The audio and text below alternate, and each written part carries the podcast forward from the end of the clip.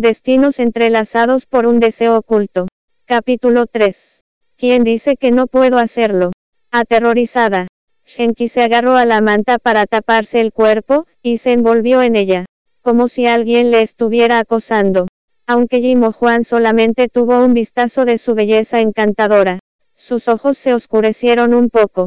Y su voz fría se escuchó ronca, mientras el deseo comenzó a llenar su ser. Entonces se rió.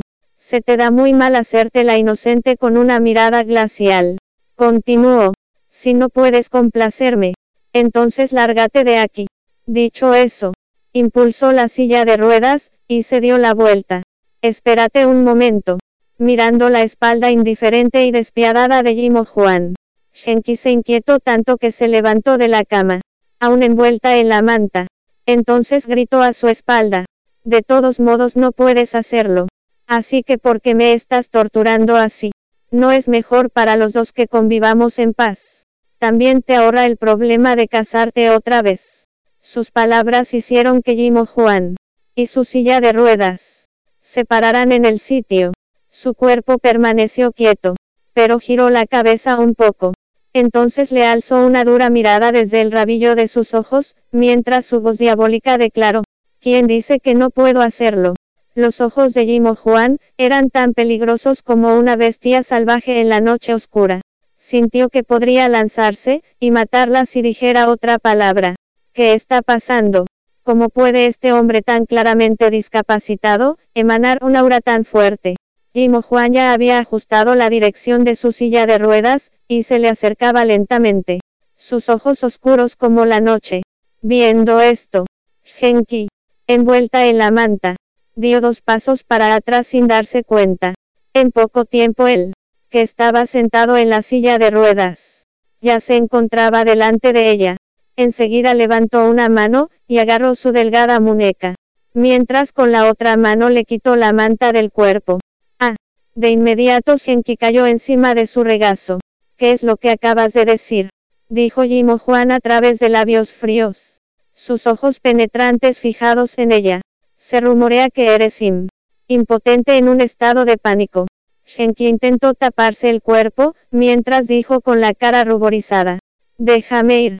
Su repentino acercamiento hizo que ella sintiera pánico.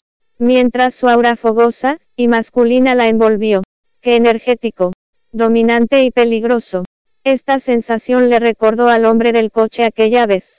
El aura de su cuerpo era tan opresiva como el de la persona que se encontraba ahora mismo delante de ella. La cara de Genki se volvió pálida.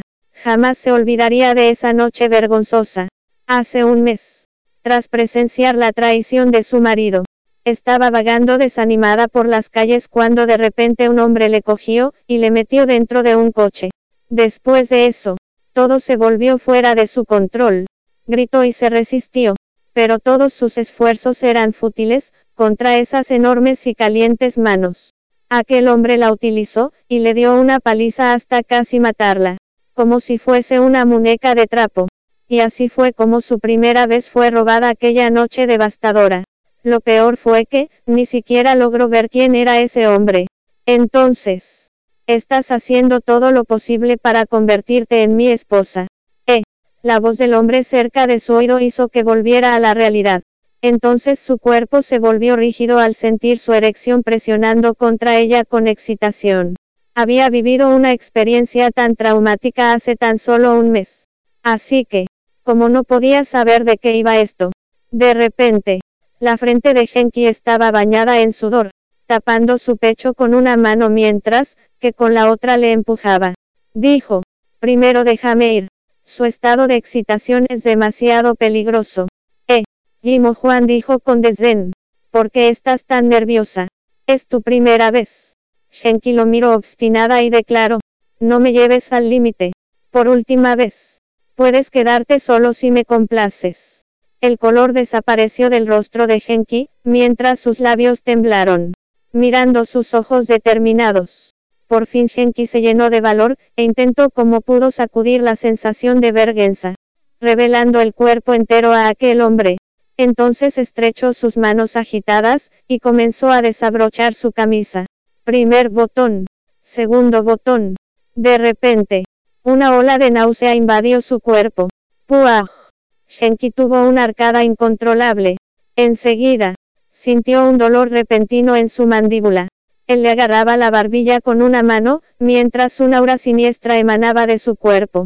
De verdad que te doy tanto asco. Descarga la app Miniread para seguir leyendo novela Destinos entrelazados por un deseo oculto.